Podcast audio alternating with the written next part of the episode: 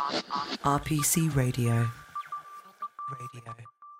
Before we jump into today's episode, we wanted to give our listeners a quick content warning. We'll be discussing pregnancy loss, miscarriage, and stillbirth, and the impact that that can have on someone's physical and mental health, as well as their working lives, which some listeners might find triggering. With that in mind, we'd advise listener discretion as to whether you feel comfortable listening to this episode.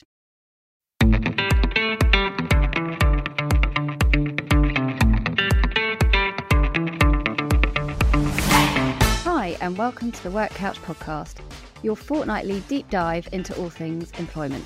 Brought to you by the award winning employment team at law firm RPC we discuss the whole spectrum of employment law with the emphasis firmly on people.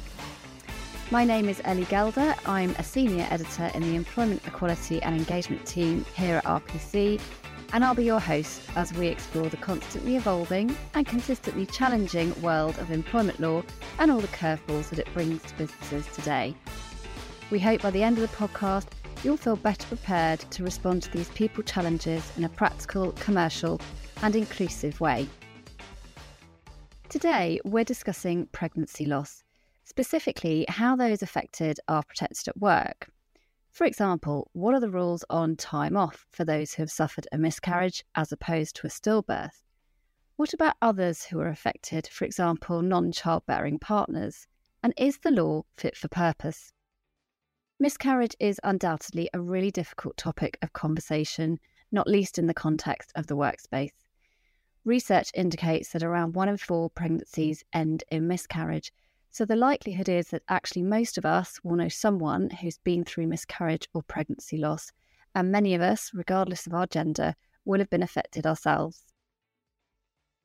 Progression of understanding means that the right conversations are being had more and more often, both in the workspace and outside it.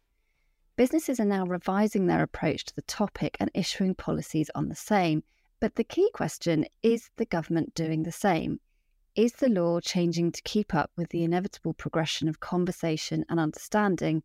And is it changing to reflect expected cultures at work and to create a safe working environment? Well, joining me today to tackle these questions and more are employment law experts Charlotte Reid, who's a senior associate in the Employment Equality and Engagement team here at RPC, and Eleena Misra, King's Counsel at Old Square Chambers and Chair of the Law Reform Committee of the Bar Council. Hi, both. Thanks so much for joining me today on the Work Couch. Hi, Ellie. Charlotte, before we look at the law, um, can we just start by highlighting some of those worries that someone who's experienced a miscarriage might have in relation to their work? Absolutely, Ellie. Um, I think the starting point is that, of course, everyone's experience is different. But I think individuals will typically be thinking along the following lines as well as coping with grief, shock, and often the sort of physical and mental effects of miscarriage. That they'll be thinking, what shall I say to work? How much time can I take off, or when do I need to go back? Will I get paid for any time off? Who do I need to tell, or who's going to find out about it? And will this go on my absence record? So lots of uh, stressful things that they've got to think about. Um, and Charlotte, I know that sadly you speak from personal experience, um, and you've really bravely offered to tell us why this topic's particularly important to you. So tell us about that. Absolutely, yes. This topic's important to me for a few reasons, not least uh, my own personal experience. Um, I had a miscarriage when I was 10 weeks pregnant in 2015. I just turned 30 years old at the time. This was my first pregnancy, and I hadn't ever really considered the possibility of miscarrying. So when it happened, it was a terrible shock. Um, I was, of course, absolutely devastated. I sort of realized what was likely to be happening. And then it took a series of quite time consuming medical appointments just to confirm that I was, I was right. I was experiencing a miscarriage. And then, of course, I had to have treatment.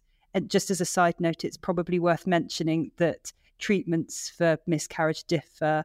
Some people require no treatment, others need medication, others need surgery, and some even require both medication and surgery, depending on what's happened. Um, but what I can say is that it's an isolating and scary experience. Often, as I said before, there's that element of shock to contend with. And you, are sort of thinking you're stuck in a nightmare, but what could possibly make it worse? Well, worry about work for starters. Absolutely. So, so how did you take that first step of telling your manager and other colleagues? I can imagine that must have been incredibly hard to take that step. It was really hard. I was actually on a client's secondment at the time, and I do remember being extremely anxious about firstly what work would would think how I was supposed to tell them, and secondly about jeopardizing my relationship with this particular client, who of course I was supposed to be working closely with. I didn't want to take time off. Um, but I was very fortunate to have a supportive manager and team and employer, and the client was absolutely fantastic. So for me, the right questions were asked the right support was given, and there was absolutely no expectation to rush back to work before I, I was ready. Um, I remember that as soon as I sort of disclosed to people when I felt comfortable what what had happened and my position that I was having or had had a miscarriage, so many people said they've been in exactly my position, and I think that wall of silence is really unhelpful. But the conversation and sharing, for me at least, made that burden so much lighter. And the other thing I remember is strongly feeling at the time that that sort of so called 12 week safety period before which you should allegedly not inform people of your pregnancy, that was very, very unhelpful.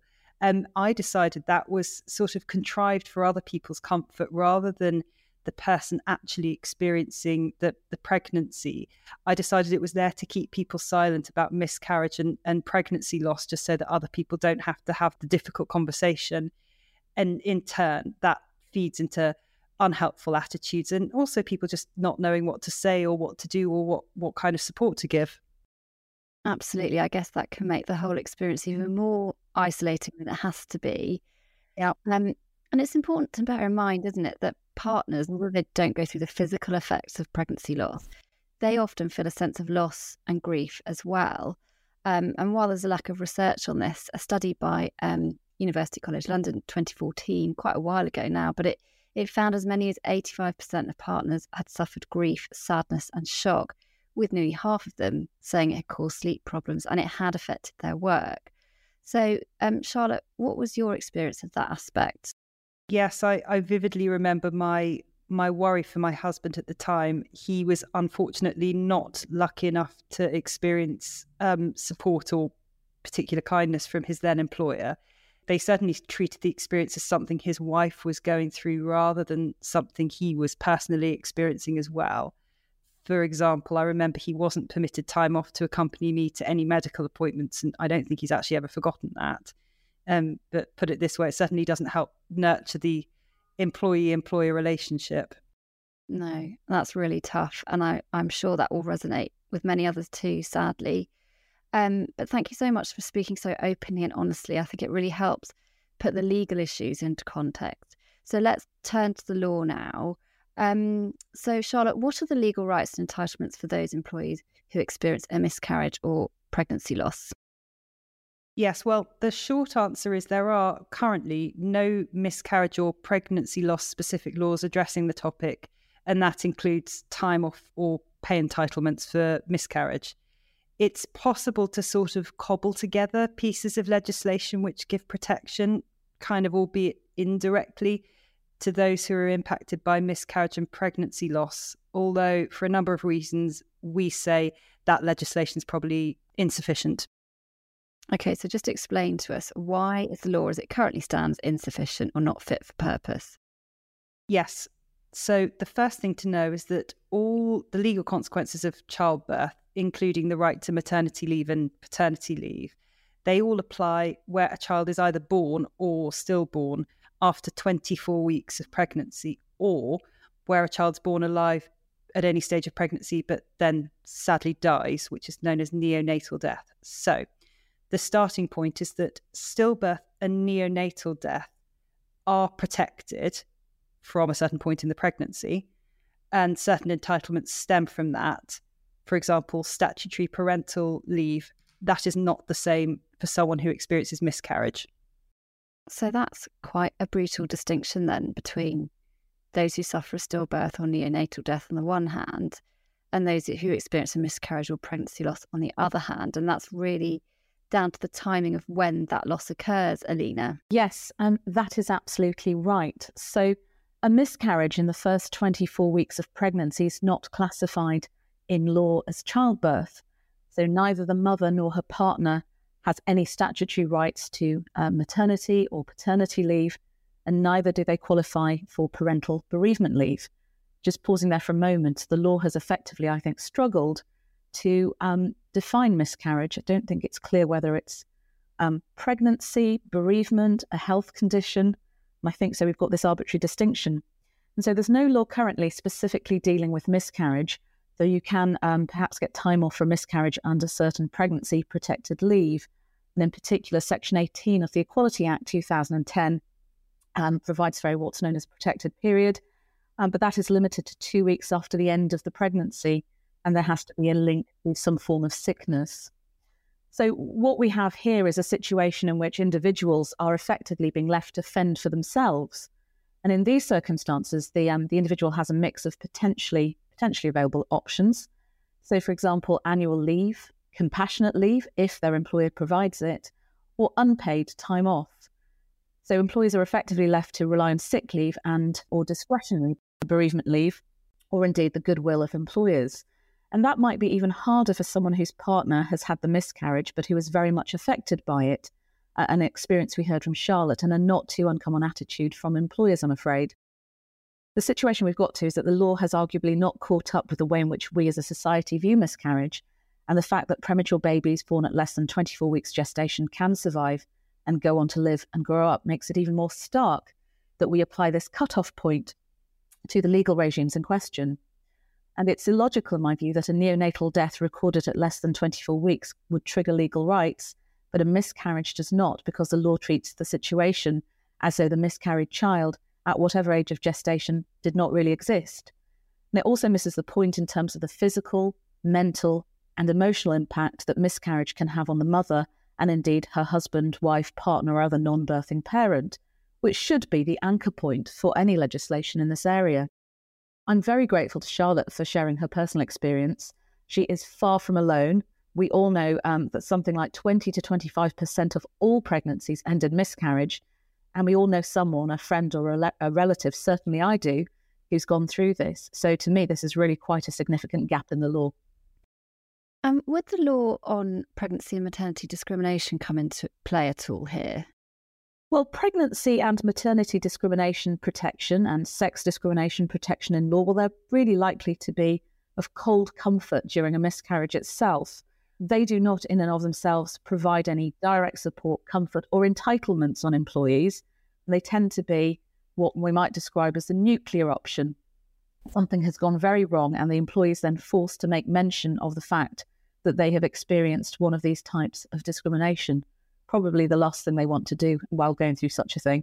So, plainly, if someone has a miscarriage, they um, have been pregnant, and therefore what is known as the protected period I mentioned earlier is triggered for some legal purposes.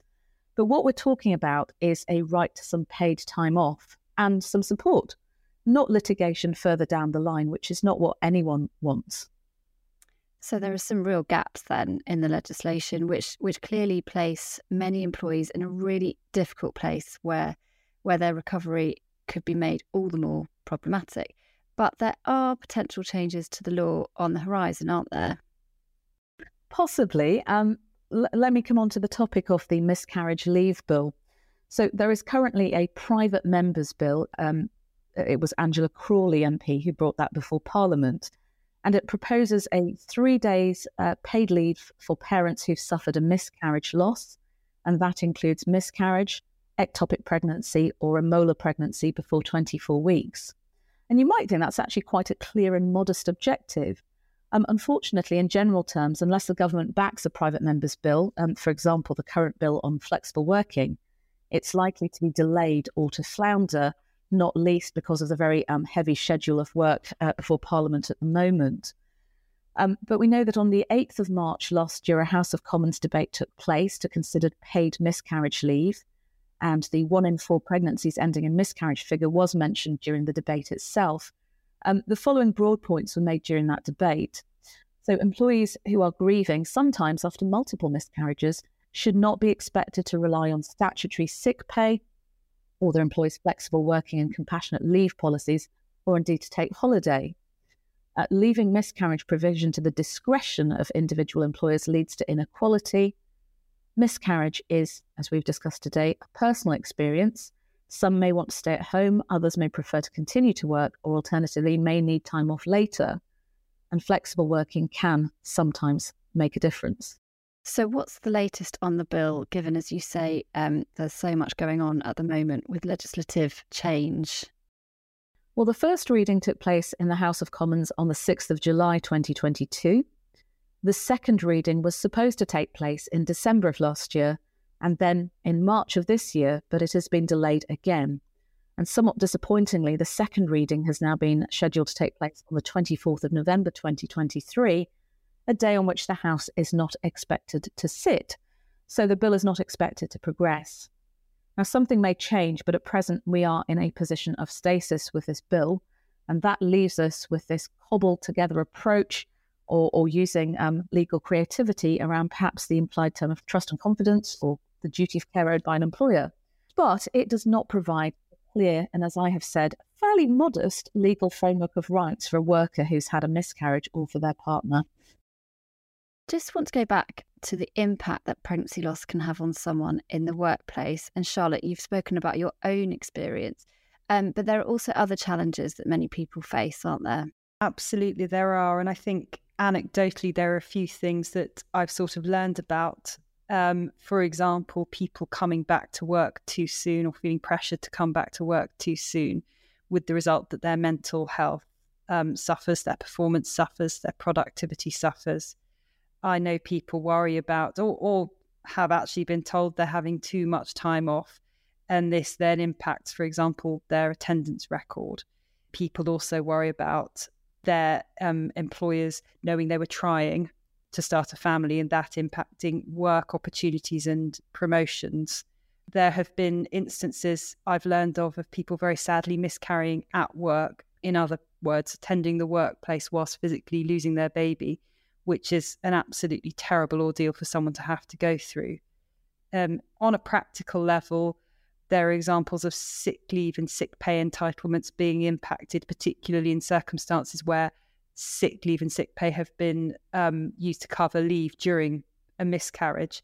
And more generally, they're sort of people feeling unable to talk to their managers about it, experiencing an inconsistency in approach across their employer, for example, depending on the manager's approach to the topic. And there's also the the piece of the puzzle to do with the male or non childbearing partner. Where do they fit in, and what about their rights and their mental health? And while we'll have to wait to see whether the miscarriage leave bill will become law, in the meantime, where do we go from here, Eleena? What can organisations be doing to bring about meaningful change? Well, we don't need a miscarriage leave bill or legislation for employers to do something right now let me just go back to something Charlotte said. I think let's just break down that wall of silence in the first place, be guided by what um, the employee wants. So, everything I'm about to say, I would preface with, in the same way that I'd say this about health issues or, or other personal matters, be guided by the employee. They're all, everyone's different, everyone's experience is different, and they're going to be the expert or the person who's best placed to tell the employer what they need, what's going to be helpful. So, don't you know? Don't clobber your employee with a set piece of things you want to do because that might not actually be the right thing for that employee. But if you're in a, a healthy working relationship and you're able to speak about things, you can then offer supportive, thoughtful, and kind management. Uh, I'm sure that that goes such a long way, even in a situation where there aren't legal entitlements in place. Just being considerate, thinking about the mental and physical impact on someone who is going through or has just gone through a miscarriage um, and not uh, taking the view that, you know, once a miscarriage has happened, that's the end of it. As Charlotte said, some people might want to take time off to attend appointments and to deal with the immediate aftermath of what's going on physically. Other people might have to process things further down the line. Again, be guided by what the employee needs. Considerations of the impact, um, even if the individual is not the childbearing partner. So, this rather archaic view that if you're not the person who's physically gone through the miscarriage, then, you know, get into work. What's the problem? I mean, that's I would like to say that's a completely outmoded way of looking at things. Um, and I would like to th- think that any employer who has any respect for um, employees would, would again take a, a sort of tailored and considerate approach to that, even if there's not necessarily a physical aspect to what's happening. And finally, the right policies and support system can actually facilitate a quicker and more effective return to work, um, enhance motivation and commitment to the company, not to mention supporting mental and physical health of employees, which businesses should be doing as a bare minimum anyway. So I would like to think that employers would want to be supportive in any event, but just as a overall business sense piece, of course, doing the right thing often yields benefits for the employer too. Absolutely. Um, and just to look at that a bit more closely, then, Charlotte, what kinds of practical steps can employers take? So just give us some examples. Practical steps, yes. So, as Eleena says, the starting point has to be asking the questions of employees, such as how can we support you? What can we be doing? What would be helpful? Those questions might involve asking whether there are any changes or flexibility or adjustments needed just for a while, just just to help. Um, you might want to direct the individual to resources such as counselling, etc., that might help them, suggesting time off, permitting time off, including to attend medical or other appointments. One key thing to do is checking in without pressuring. I know I found it really helpful just to hear from people whilst I was off, just saying, How are you doing? Is there anything you need? What can we do? in terms of sort of the HR side of things, the the more administrative side of things, businesses should have a policy that helps everyone, not just the childbearing person, and making sure that time off for a miscarriage or pregnancy loss doesn't impact an individual's absence record and isn't otherwise used against them. For example, in the context of redundancy selection or um, disciplinary issues or short term sickness absence management and I think as well, making sure that information about what's happened isn't shared without this employee's consent. You cannot overstate the importance of that. So, I mean, I think we've touched on this throughout this podcast, but Charlotte, can you just sum up for us then why pregnancy loss is most certainly a business issue um, and how can employers get it right when it comes to offering support to their people? Yes, I think whilst miscarriage and pregnancy loss is deeply personal, it's also something that so many people experience that it's in everyone's interest to develop a thoughtful, kind, and supportive approach to it. We know we're not where we ought to be in terms of the law, but businesses, as, as Eleena has said, have the ability and choice to determine how they wish to support individuals experiencing pregnancy loss. And there are materials and guidance available, so many resources available to businesses who want to support their people, their people being their most important assets. Yeah, absolutely. Um, and just a few uh, resources um, to mention there's the Miscarriage Association um, and Tommy's uh, Miscarriage Information and Support, just two resources. But as Charlotte says, there are many that employers can access to, to help. Well, thank you both so much for joining me today. Um, as we've heard, this issue affects all of us in some way, directly or indirectly. But with the right support measures in place, businesses can at least help to reduce that anxiety that employees may have about how their pregnancy loss will affect them at work.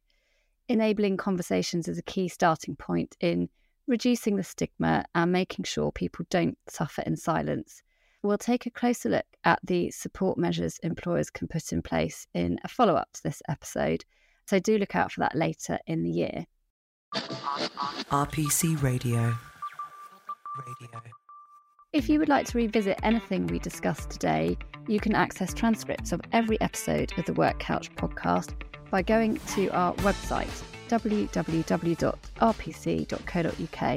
slash the work couch or if you have any questions for me or Charlotte or Eleena or perhaps suggestions of topics you'd like us to cover in future, please get in touch by emailing us at theworkcouch at rpc.co.uk. We'd really love to hear from you. And finally, if you enjoyed this episode, we'd be so grateful if you could spare a moment to rate, review, and subscribe. And please spread the word by telling a colleague about us. Thank you all for listening, and we hope you'll join us again in two weeks.